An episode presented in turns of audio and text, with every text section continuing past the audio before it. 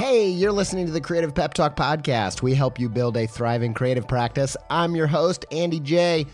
Pizza. You can stay up to date with all things Creative Pep Talk by following me on Instagram at Andy J. Pizza. Let's get into today's episode. I really needed to rehaul my website. I was talking to some web people, looking around, and I got intrigued by Squarespace's new Fluid engine, partially because it just sounds cool, but also because it allows you to drag and resize and layer up anything you can imagine. I dove in, rebuilt my site. It's the most me site that I've ever had. I just absolutely love it. Launched it got such a great response. Some industry illustration and designy peers even reached out and was like, "Hey, who coded this thing, man?" I'm like, "Y'all, I did it by myself, no coding." With Squarespace's new Fluid engine, I told him like, "You should go check it out. You're going to be surprised with what you can do." And I built this thing before Squarespace reached out to sponsor the show, so I was like, "Boom, easy peasy." I was going to tell you about this new site anyway. Go check it out, AndyJPizza.com, if you want to see what I did with it. If you want to try it yourself, make a site that's totally you where you can build a portfolio, sell content and courses and all kinds of other stuff, head to squarespace.com for a free trial. And when you're ready to launch, save 10% off your first purchase of a website or domain with promo code PEPTALK, all one word, all uppercase.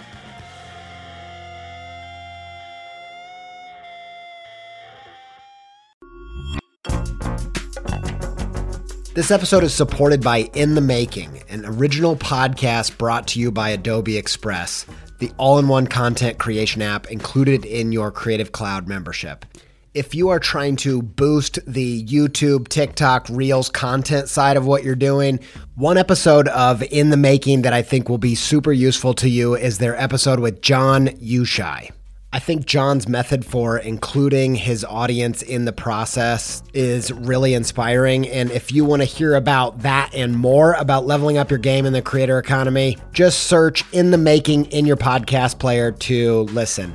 Many thanks to In the Making and Adobe Express for their support.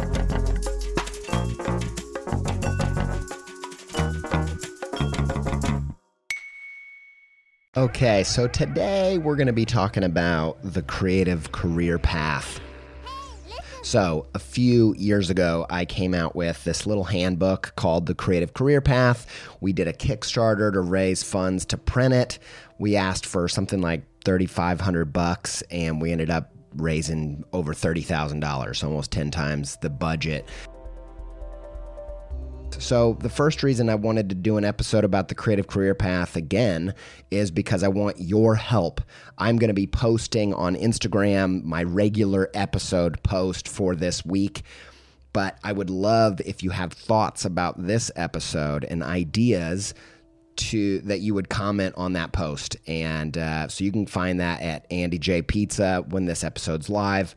I would love to hear any thoughts, feelings, things that really help you with this process, words that stick out that you really like, or or uh, suggestions, whatever. So that's part of what's going on here. But it's not just a review. This episode is one that I've wanted to record for a long time, and the reason is I use this process on myself all the freaking time, man. I use it to get unstuck. I mainly use this process because it helps me to determine where I should be spending my creative energies right now. Here's the thing. Most people I know, they can, they have around, you know, 5 to 15 hours a week. 5 to 15 hours a week of pure creative time where they get to be making stuff. And if they have, let's say, 10 hours a week, they spend nine of those hours thinking about what should I make? And then one of those hours making something, all the while distracted by the FOMO of, is this what I should be making? And therefore, they waste all of their creative time not really knowing where they should be, not feeling confident that they're spending the time right and on the right stuff.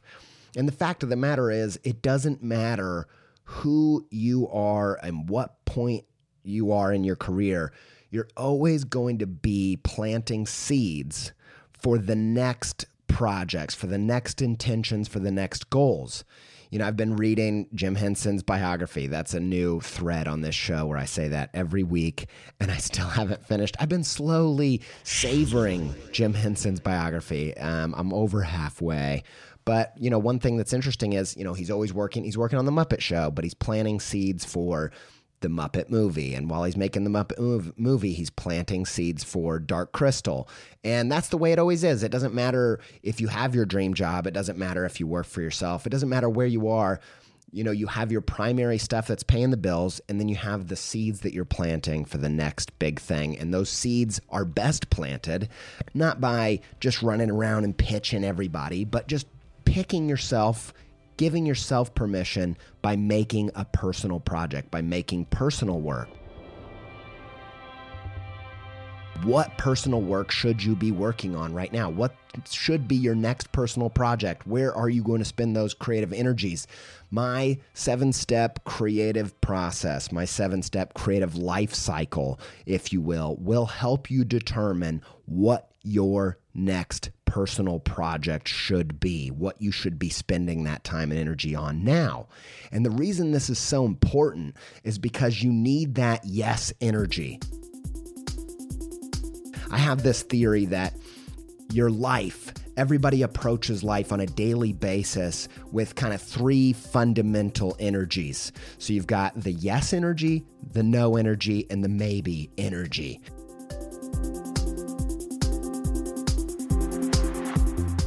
Uh, and, and what you want is to spend as much time in the yes energy as possible. There's this yes posture to everything that's coming at you good, bad, and different? Are you framing it in such a way where you're engaging with it actively? There's this position towards life.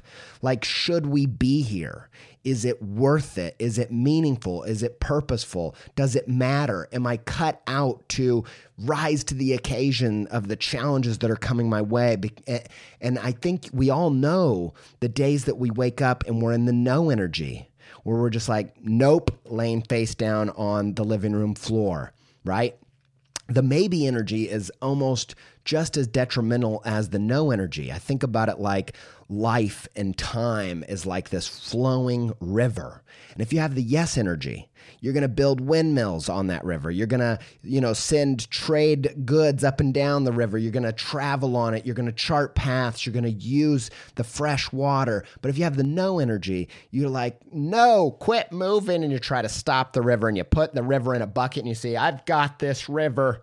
But that, that river water is going to fester over time. You can't you, you can't let you can't have that water stagnate and the maybe energy is just floating down the river and, and i think you know the yes no maybe energy it's all stuff that we all need to spend time in those places it's natural in life to have those different moments. But if you spend too much time in the maybe energy where you're just coasting and you're indecisive you know i've noticed for about a year i was in that zone of uh, maybe energy and and I noticed it because I can't even I couldn't even decide what to eat for dinner on any given day because I'm just so indecisive and you coast like that long enough, every one of those rivers is going to take you to the open waters of maybe ocean. And you're going to get stranded out there on your little raft without Wilson, with only salt water to drink. It's not quenching your thirst, and it's just not how we were meant to live. Is anybody tracking with that? So my process has helped me get back into the yes energy and then some particular ideas about the early stages because i feel like i'm back at stage one. Uh, we're going to get to in a bit that really helped light my yes energy on fire and i want to do that the same for you so that you know how to be spending your creative energies today.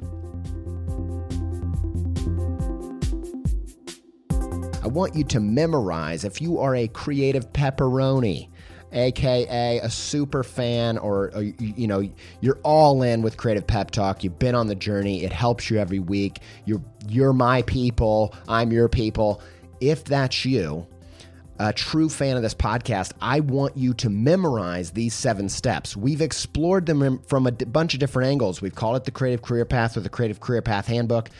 But if you are a true fan of the podcast and you're all in and you love these theories and they've helped you a lot, I want to challenge you. I'm hoping, I'm trying to get us to a place where this framework, this seven step process that we've called the creative career path, that you would memorize it because for me personally the only way that it's really helped me is I've internalized it and I can reference it in my mind at any given time so that I can reframe, recenter and get back into my focus of what I'm doing in this creative season and the only way you do that is if these become second nature. So I wanted to do an episode where we've done a bunch of episodes where we've highlighted one of the seven steps or three of the seven steps but we haven't done one where we just go through kind of quickly through all of them so that you can get a real cl- clear sense, a big uh, eagle's eye view of the process so that you can start to internalize that. Because what I want you to see is when I interviewed Abbi Jacobson last week, I used the seven steps. Every question was rooted in the, the story arc of that interview followed the seven steps verbatim and I do that really often. And if you're a true fan and you're and you're really doing the work from this podcast I want you to be able to recognize that.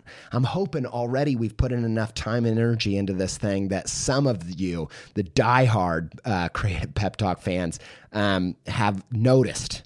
Oh he's going through the process with her and the reason I had Abbi on the show, the reason I've wanted her on the show for a long time is because Broad City, the web series that turned into the TV show, is such a perfect example of a personal project that followed this creative career path where it's an example of where I learned these things. You know, these this seven-step process isn't a thing that I just cooked up overnight. It's a thing that I noticed from studying my creative heroes that didn't wait to be picked, that didn't wait for someone to give them the opportunity that they made made their own opportunities based on knowing themselves, knowing what they want, and then building a project to get that thing. So that's why I had Abbi on the show, and it's why the people that I pick are almost always through the lens of they are living embodiments and examples of the creative career path.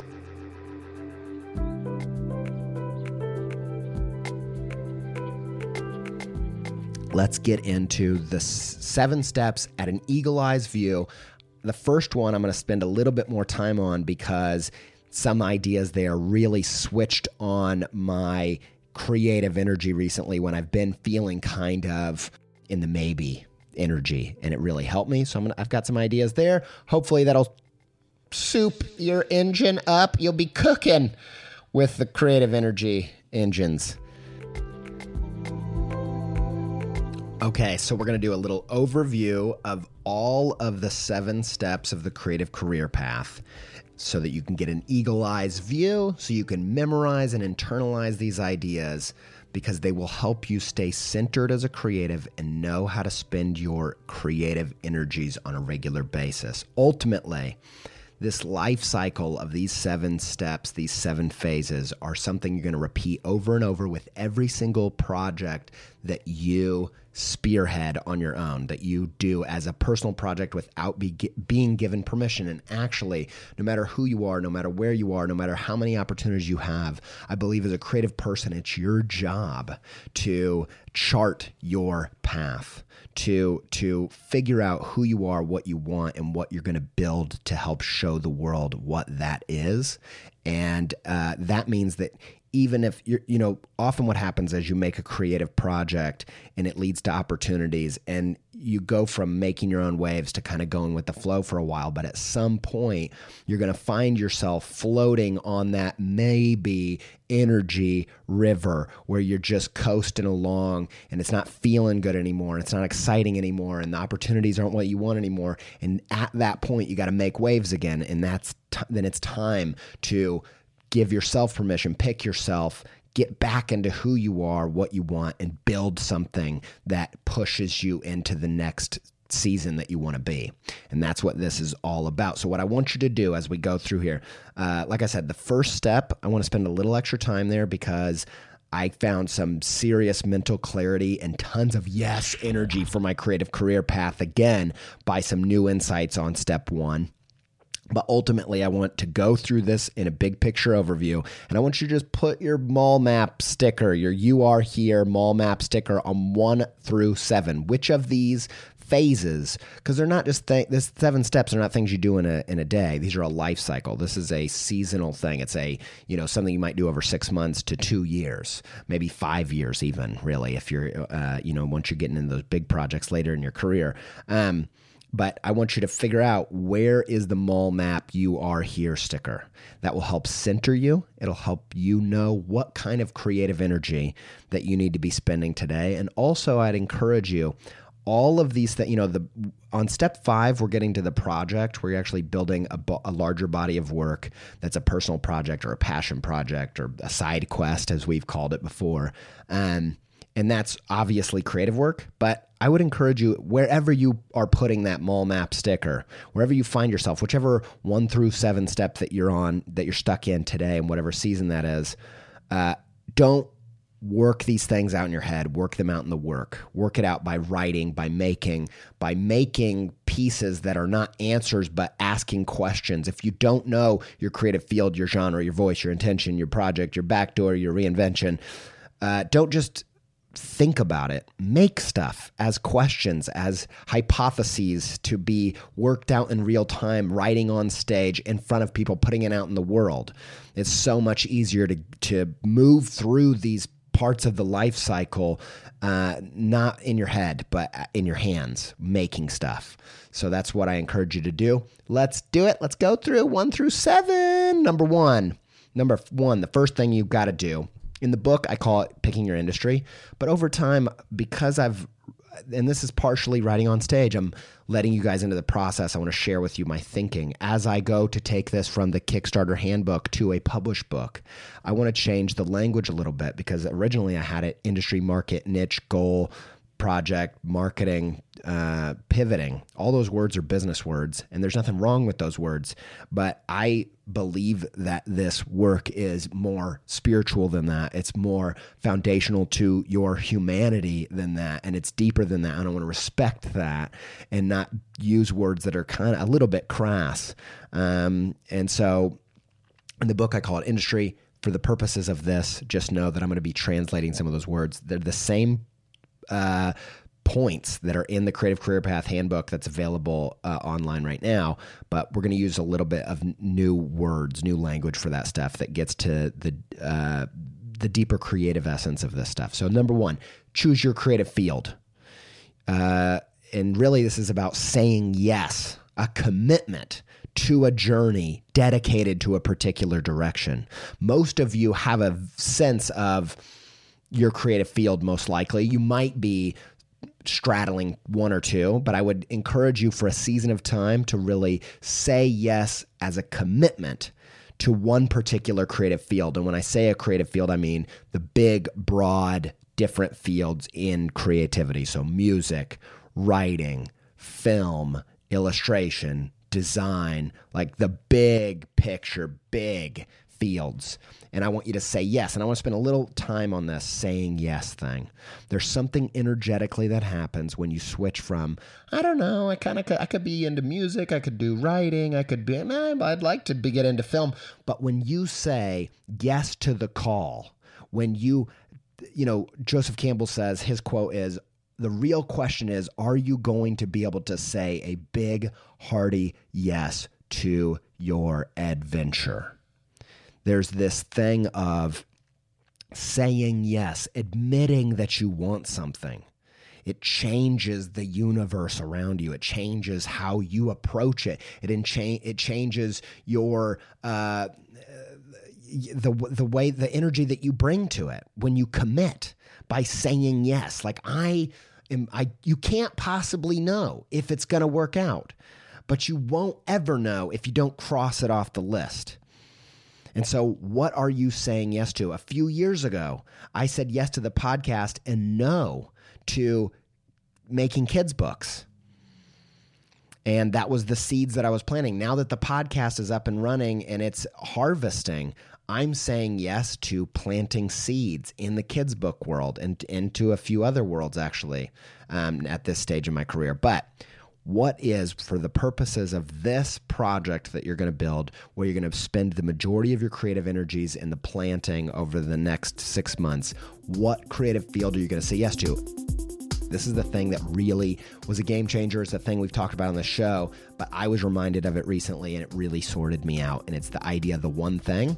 It's the book from Gary Keller and Jay Papasan. And the central idea of that book, uh, and this is your centering question, it can help you wherever you're at to help you figure out what should I be giving my creative energies to today. And it's this what is the one thing you could do that if you did it, everything else you want to achieve would either be achieved by proxy by uh, by a domino effect or easier to achieve what domino could you knock over next that would start a chain reaction and for me, this is so helpful in terms of goal setting because I have a bunch of goals. I have podcast goals, kids' book goals, uh, entertainment goals, uh, public speaking goals. I have all these different goals.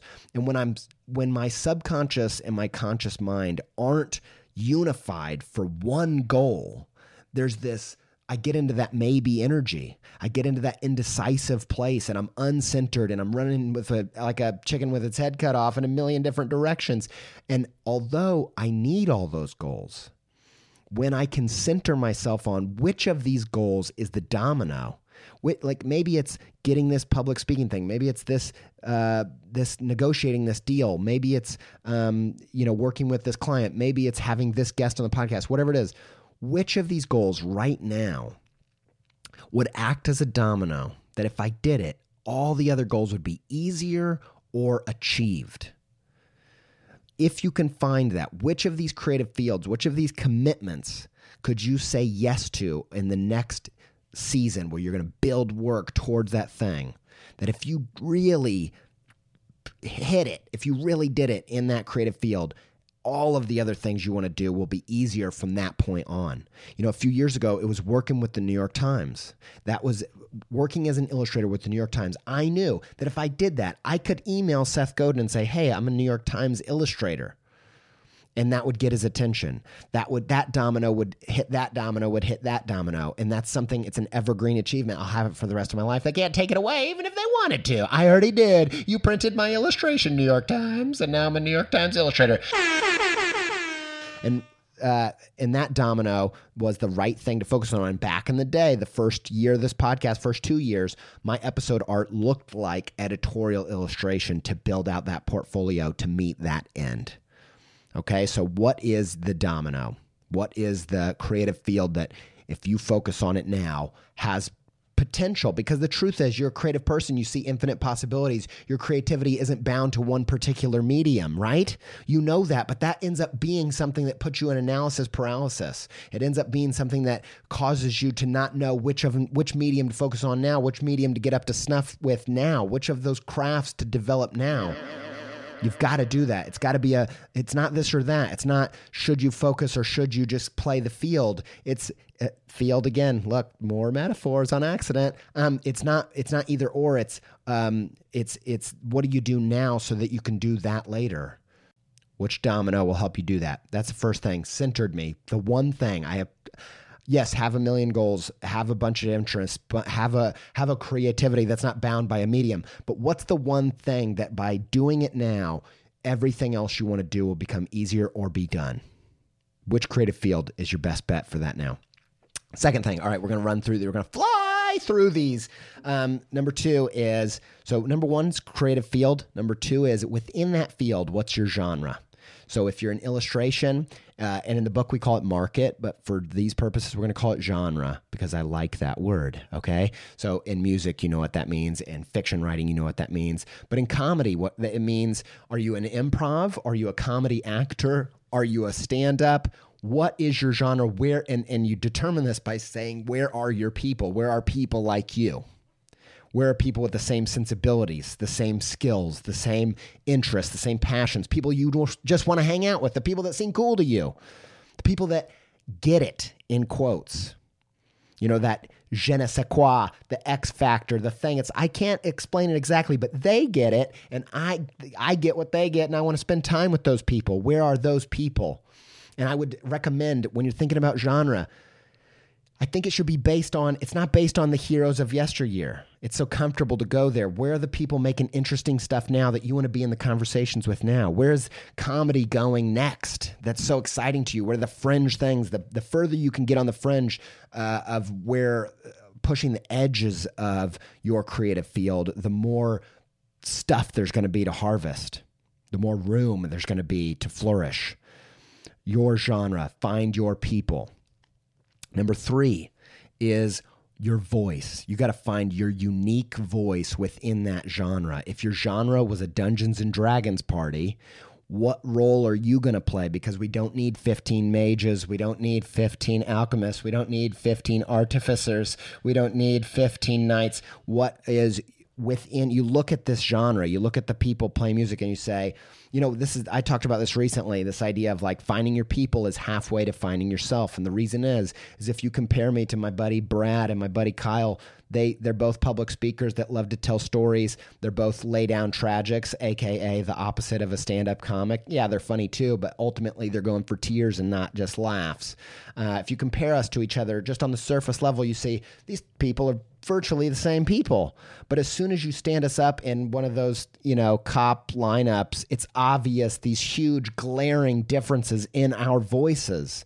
I'm the only one with ADHD for the first uh, to, for first off. I'm the only one that likes Boyz II Men. Um, there's deeper, more meaningful differences and nuances to my voice, but it's so much easier when you're comparing. If you're comparing uh, a banana to an orange to an apple to a kiwi, the things you're going to notice about them that's different. It's all surface. It's like, well, that one's orange the, the orange is orange. The banana is yellow, right? Like, okay, that's different, but it's not meaningful. But if you compare an apple to an apple to an apple to an apple, me and Brad and Kyle, we're all apples. You're going to see, oh, this one's crisp and tart and sweet. And this one's, ah, I got a punch at the end. And, a, you know, you're going to get into the nuance of what's actually unique about your voice. And they're going to help you have shorthand and shortcuts to see the actual difference, the true value of what you're bringing to the table that's needed in the world because it's not being brought yet. They're going to get you, Gandalf can get you 99% there. And then you just have to figure out that last percent, Frodo. You know what I'm saying? But if you try to go it alone, if you try not to learn from anybody else, you're going to be out in the wilderness in the weeds, stuck there for maybe a lifetime and never actually get to the little plot of land, that little purpose that only you can fulfill your people will get you halfway there then it's step three you've got to figure out what am i how do i play my unique part? And it's and i would encourage you when you're thinking about your unique part don't think about it like uh, these huge giant enormous differences. You're a human you're just a person. You don't ha- you don't need to br- be uh, this singularity that's unlike anything the world's ever seen it's the sum of the parts. It's your it's your DNA, your influences, your experiences. It's it's all it's your guilty pleasures. It's all those things on on a plate together, all those ingredients combined that makes you a little bit unique compared to your people. Any one of those things you might share with another person in the party, but ultimately, you know, there's a difference between uh, a mage and a wizard right? Like that, yeah, they're both doing magic, but one person is doing it with a slightly different flavor because his dad was a worked for the government. I don't know, um, but there's there's some difference in the nuance of the sum of the parts of your differences that create this unique singular voice. That's step three. Step four is intention. We called it goal in the book. I'm calling it intention now. And I encourage you to allow yourself to be vulnerable enough to make that intention something you can't do without somebody else saying yes. I told you you're going to give permission to yourself to make this project, but ultimately, I want it to be for something that is uh, is communal. It's something that um, you know. When I think about intention, think about it like that genre, your people. What do they see as their benchmark? If you're in stand up comedy right now, it might be getting a Netflix special. If you were in stand up comedy in the 90s, it might have been an HBO special. If you're a stand up comedy, or, uh, you know, for a while it was Comedy Central special. That changes over time. They, they, the, they change the benchmark, the goalposts move in different places. But I suggest for someone not, and the reason I do this isn't so that you do it. You don't have to meet that benchmark for this uh, process of setting an intention to be worthwhile because the reason you need to set an intention is because it gives you that one thing clarity that says to your subconscious, okay, we talked about the creative field, we talked about our people, we talked about finding our voice. That's a ton of information. It's very maybe energy. It's too vague. It's too much. It's it's too much information for your subconscious to spin to have that catalytic crystallized point on the horizon to to to unify your conscious mind, your subconscious mind to action on a daily disciplined way. If you want that the full power you know i've thought about this lately a bunch um this idea of like a lot of us think are, we're weak because we set an intention and then we self-sabotage. We you know we we let our addictions and vices take over. We you know we we end up binging netflix and whatever. But the truth of the matter is that doesn't make you weak because if you derail yourself, it's still you who derailed. It's still you who's strong enough to defeat yourself. What you got to do is not repress that strength that derails you, but corral it. I thought about uh, this isn't a I don't it might be a Frozen 2 spoiler. Okay, I love Frozen 2. Um, if if you think this is a spoiler, just fast forward it 25 seconds. Um, but in Frozen 2, uh, Elsa is going against. It's very mythical. It's I love it. It's about. It's kind of about like. Um, uh, you know, self actualization, and, and it's about this taking all of this disparate parts of your shadow self and unifying them to the to the your full strength. And you know, you don't and and so these things that are really external factors there's these different spirits that are coming up against her and she doesn't kill them. She corrals them and she tames them. And there's the strongest part of you that part of you that subconscious part of you that's derailing you that's that's throwing you off your track that's not allowing you to be disciplined that doesn't make you weak. That's the strongest part of you. That's where you're going to find your strength. And the way that you're going to tame it is to give it a centralized goal that's that's both selfish and selfless. That's for the good of you and the good of your people. And if you can if you can crystallize that with an intention, with a clear goal of I want to work with the New York Times, or I want to publish a book with Chronicle Books, or I want to ha- be on this Spotify playlist, or I want you know something that you're intending it will summarize your creative field, your genre, and your voice because working with the New York Times, it's only for a particular illustrator with a particular genre of editorial illustration with a particular voice that where your voice really works for the New York Times and even maybe the New York Times you know psychology page because that's that perfectly summarizes who your your unique voice. And if you it, having that intention, the purpose of it, like I said, it's not necessarily to make it happen. It's just to summarize everything through one through three so that you can unify your full creative energy into one point, one bullseye. Those those rings one through three, those uh, creative field, genre, voice, those are rings in a target, and the intention is the bullseye that you can. But you can't. Um, I keep thinking about how cornhole. Like if you want to get really good at cornhole, that's a Midwest game where you throw a beanbag. It's beanbag toss onto a board. You don't throw four beanbags at the same time. You can't aim like that. You got to take one and you got to have a central point. You got to keep your eye on the prize. That's what the intention does for you. Set an intention. That's that's step four. Step five is have a project that mirrors your intention. You take that intention and you pretend like it's a brief that you've been given. So if you want to do a thing for, uh, let's say I want to do a, if I was going to do New York Times, you know, big full page spread illustration plus like 10 spot illustrations about ADHD and it's about mental health I would just take that project and I would just make it myself. I would make a zine. I would make a newspaper. Uh, you know, there's Newspaper Club. They used to be a sponsor. You can go actually just make your own newspaper. That's a freebie for you, Newspaper Club, because I love you guys so much.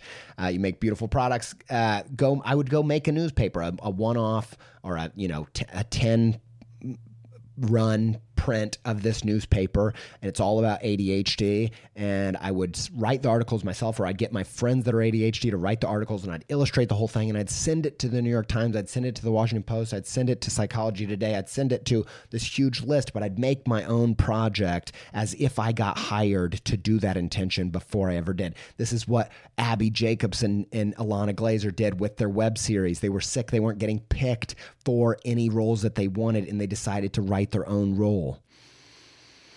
What what would the comedy central show that they want to get cast in be and just make that show themselves? So this is this is it's all about step 5 it's all leading up to there. And then once you've figured out the constraints and you've built that thing you started working on that project then you got to get it out there in the world. That's step 6 you got to find a back door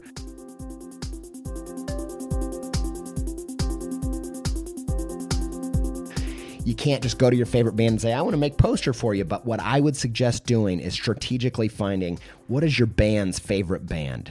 Usually, the comedian's comedian, the filmmaker's filmmaker, they're people that are less known but more respected.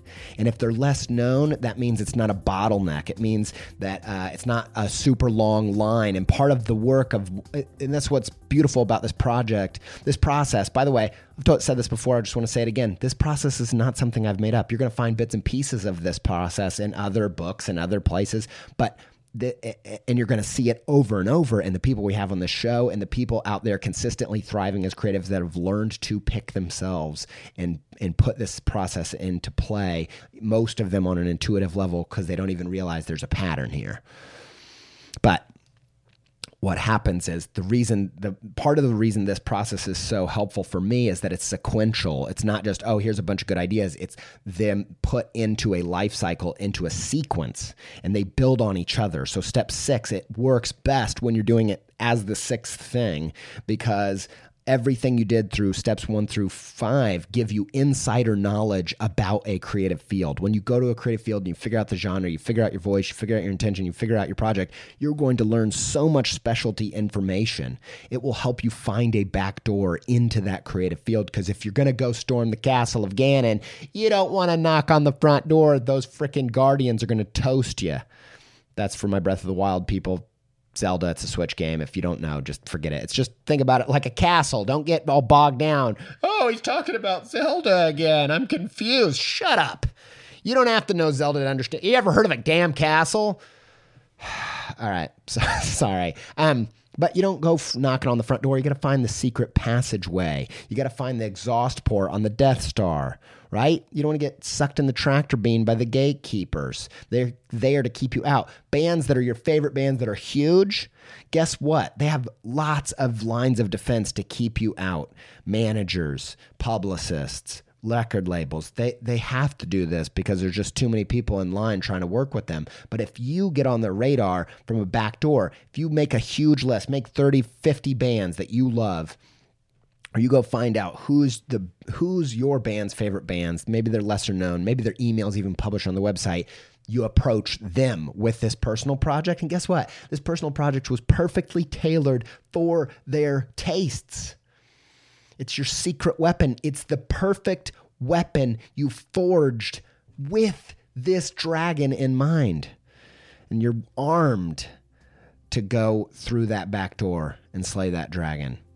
Go find your favorite band's favorite band and approach that. Maybe if you can't, if that doesn't work, go find your favorite band's favorite band's favorite band.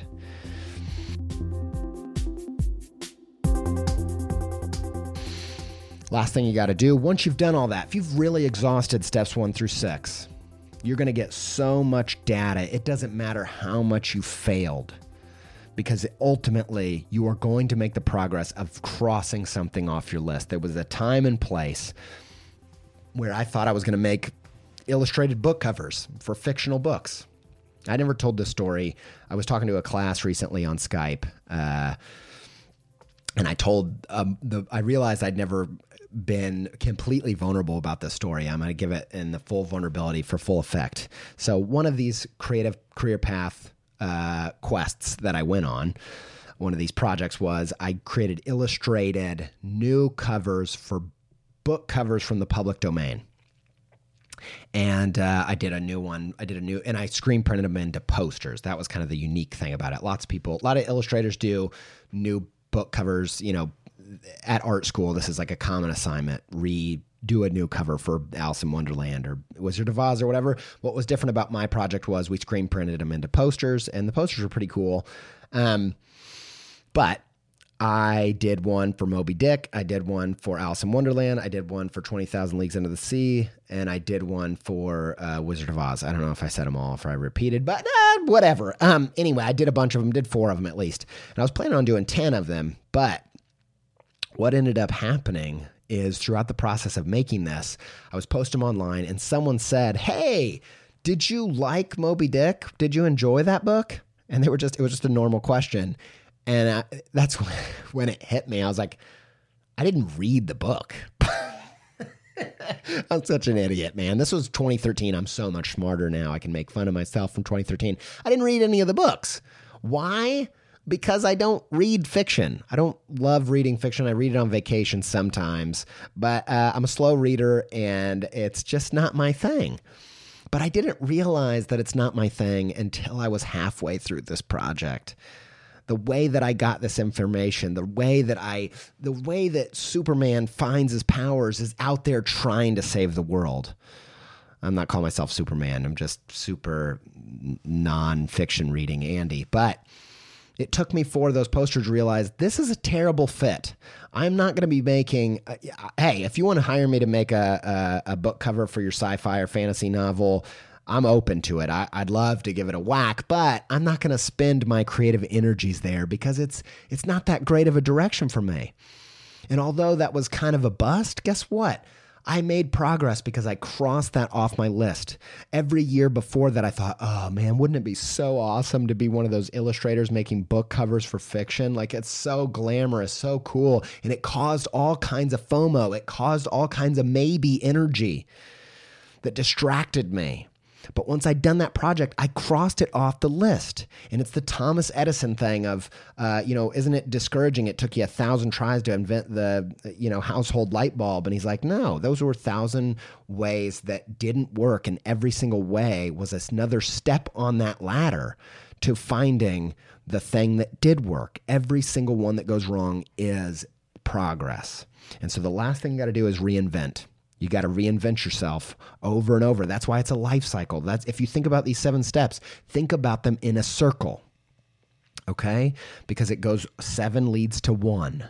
All do it all over again. You're going to be doing this over and over no matter how successful you are. It's your job to chart the path. It's your job to tell us what the new thing is going to be. It's your job not to sit and wait for opportunities, but for using your own creative energy to say yes to the next thing that the world has never seen and reinvention. It, I called it pivoting in the Creative Career Path Handbook. And the idea here is you look over what went what went right and what went wrong. You start from uh, step six and you move backward. You say, Step six, did I find the right back door? Yeah, I did find that. Okay. Well, did I make the right project? And if you said no, you could go back to step five and just do a totally new project. Um, if you go back, oh, my intention was wrong. I thought this was the benchmark for that genre, but I was wrong. It's actually this thing. The further I got down that path, I realized that the thing I was shooting for wasn't the right thing. Or step three, you realize, oh, I wasn't, I didn't actually play into my true unique selling point as a creative person. I didn't really find my voice. I actually realized there's a bunch of people, there's already a bunch of mages in this genre. Or maybe you maybe you you go back further and you say, "Oh, I picked the wrong genre. I don't actually want to do book covers in the creative field of illustration." Or like me, there have been times where I've reinvented to the point of changing my creative field in my projects. This podcast was a creative career path quest. It was a creative career path personal project where I wanted to shift to the creative field of public speaking and podcasting and diversify what I do into a totally different creative field. That's the reinvention. And uh, you do it all over again. Sometimes you got you don't have to go back to step one. Sometimes you can go to step four and and and do it all over again. But no matter where you are, if you're living, if you're breathing, you've got another reinvention in you. you know, Lorne Michaels talks about how uh, comparing Chevy Chase to Steve Martin, and Steve Martin had uh, a, a, longer, uh, thriving career that was more fulfilling because he continually reinvented himself. We don't think of Steve Martin as a stand up comic, but there was a time where he changed the stand up comedy world and he was just a stand up comic, and, and everyone thought that's what he'd be forever. Nobody knew that he was going to make cheaper by the dozen and be a household name that way. Um, I don't know if that's the thing he's most proud of, but I like Steve Martin. Chevy Chase, you know, he he didn't reinvent himself, and that was Lorne Michaels' criticism, not mine. If you're hearing this, Chevy, I love you. Um, he Chevy is actually freaking amazing in terms of uh, physical comedy. Can't be beat. Anyway. Anyway, you got to reinvent yourself. It's a it's a never-ending life cycle. That's the creative career path. Let's go over it real quick. Creative field. Step 1, creative field. Step 2, genre. Step 3, voice. Step 4, intention. Step 5, project. Step 6, backdoor. Step 7, reinvent yourself. Here's the here's what I'm going to challenge you with. Find your mall map. Which one of these are you stuck on now? Start making work to answer those questions and then start noticing when you're seeing these patterns in other creatives. When we did the Abbi Jacobson thing uh, interview last week, I went through every single one of these steps. I'd love to have Billy Eichner on one day because he went through these steps verbatim. Like you, I want you to, I want you internalize and memorize this process to to the degree that you can spot it and start sending me the people. Be like, yo, check it out. This this artist did the creative career path So uh, I want to end this episode with a testimonial that I got to me from Jordan Peterson, who's an illustrator, and it's amazing. He really thoroughly did every single one of the seven steps and had an incredible result, huge results from his big push with this project. And I want you to hear it. It's freaking awesome. Um, but before we get to that, just three things. First thing, you can get the Creative Career Path Handbook and work through this stuff by going to creativepeptalk.etsy.com. You can get the, the physical book or the ebook. Uh, you can work through this in a class on Skillshare, skillshare.com slash creative pep for two free months, and you can get started on the class and go through it lesson by lesson, step by step. And I wanted to give you a heads up on Wednesday uh, we are going to be doing an Ask Dr. Pizza live episode. We tested it on Instagram. It's going to be through Instagram Live. So at 11 a.m. Eastern Time, go on Wednesday, the 11th, and we will be asking questions. Or no, you'll be asking questions. Call 740 936 7590 and you will be patched in to me and I'll be answering your questions in real time live and then we're going to take that episode and we're going to turn it into an episode of the podcast, a live episode of the podcast of Ask Dr. Pizza. Super super pumped about it. The number is 740-936-7590. It'll also be available. You'll see it on screen on my Instagram at Andy J Pizza this coming Wednesday, tomorrow, if you're listening to this, the day that came out, on March 11th at 11 a.m. Okay, here's a little testimonial from the Creative Career Path side project process from Jordan Peterson. Here it is. Thank you so much for sending this in, man. It freaking made my week, and you crushed it. You embodied every single principle so perfectly, and the results prove it. Here he is, Jordan Peterson. Um, my name is Jordan Peterson. Uh, I recently had a breakthrough in my creative career by using Andy's creative side quest tips. So I wanted to take some time to A, thank Andy for being so generous with the strategies and ideas he has found through sweating it out over the course of his career, and B, to encourage other people who might be struggling to find a way forward to put some energy into what he says. Because if you do, I bet my right eye you'll soon reap the fruit of it. I did, and I want to take a little time to tell you about how. One of the goals I set for myself at the beginning of this year was to break into the editorial market. I have always felt like editorial illustration was a perfect fit for me and finally decided to do something about getting it. as finding a way in is always the most daunting part of this process, looking for the back door was where I felt I should start. I wanted to find a market that was both authentic to me and had the shortest line of people looking to get work, and found that intersection in rock climbing magazines. I love climbing. It's something that I never get tired of doing or talking about, and knowing the culture of it through and through makes it a natural wellspring of creativity for me. So, since I had found the what, I needed to find the where. I spent a day or two researching and making a list of all the climbing magazines I could find. To help increase the odds of my success, I also cast the net out a little further to other outdoor sport and adventure magazines since the subject matter shares a ton of overlap. From there, I spent another day grinding through the torturous process of finding the right names and emails of the art directors and editors to submit to. I honestly never imagined that wanting to draw for a living would require me to learn the skill set of a private detective, but I, I guess it beats the alternative. Um, once I once I had all that squared away, it was just time to make the work. Um, I knew I needed to take Andy's advice by making the editors do as little guesswork as possible when it came to seeing how my illustrations would fit in their magazine. So I spent some more time researching what types of articles these magazines commissioned illustrations for. I found that um, the illustrated articles from these places were generally opinion pieces, columns, and articles on how to train. So I brainstormed what I thought would be interesting topics to read about along those lines and then made a portfolio based on those themes. Um, the only thing that was left from there was to submit the work. I emailed everyone on my list on a Friday morning and I received some really positive feedback from about 40% of them that day. And by the next Monday morning, I had landed three commissions with talk of more to follow in the coming months. I mean, I was I was so flippin' stoked. I I just I can't even explain it. Um, I I just I can't emphasize enough that I could not have done this if I had never found Andy's podcast. Every single accomplishment and little breakthrough that I've found along the path of my budding career has been because of ideas I learned and implemented from him. Um, it obviously didn't happen overnight. I spent a long time trying to hone my craft, getting rejected and failing. But uh, yeah, I've been able to successfully learn from all those failures thanks to the great pizza mystic and his sage wisdom. Andy, thank you. I love you, man.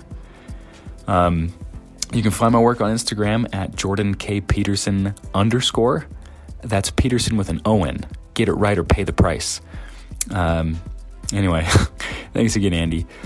Uh, over and out.